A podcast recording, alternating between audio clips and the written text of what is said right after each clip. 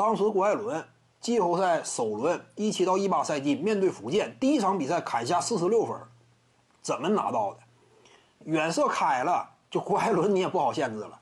郭艾伦远射他经常后撤步，当然郭艾伦这个后撤步非常慢，这动作真是非常慢。要不怎么说郭艾伦呢？在 NBA 他根本不行呢。一个是防守，CBA 郭艾伦是个大闸，但是到了 NBA 防守。你不见得是漏槽，但是也是不给力的。就郭艾伦呢，基础身体条件在 CBA 绝对过硬，在 NBA 不行。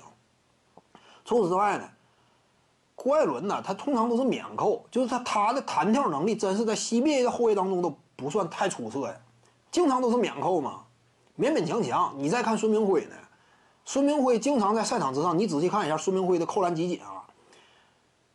呃，差不多是踩到这个罚球线下边的那个那个圆弧延长线，踩到那个附近，抬起来就来一个这个大回环呐，就这种扣篮呐，甚至实战的时候他能这么扣。而且孙明辉呢，几乎是目前 CBA 赛场之上唯一一个能够进行空接配合的，其他人我基本印象非常少，只有孙明辉，跟当年韦德一样，外援呢，大外援呢，空切顺下的时候，哎，不是，就是。快攻顺下的时候，直接来个高抛，二打一，孙明辉跳起来就空接呀，跟当年韦德那种扣篮挺像，双手暴扣啊，这是孙明辉吗？郭艾伦弹跳就本身就没有那么优秀。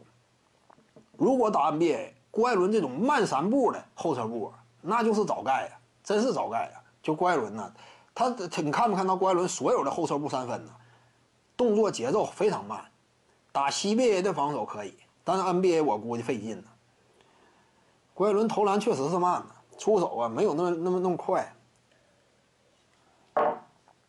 徐静宇的八堂表达课在喜马拉雅平台已经同步上线了，在专辑页面下您就可以找到它了。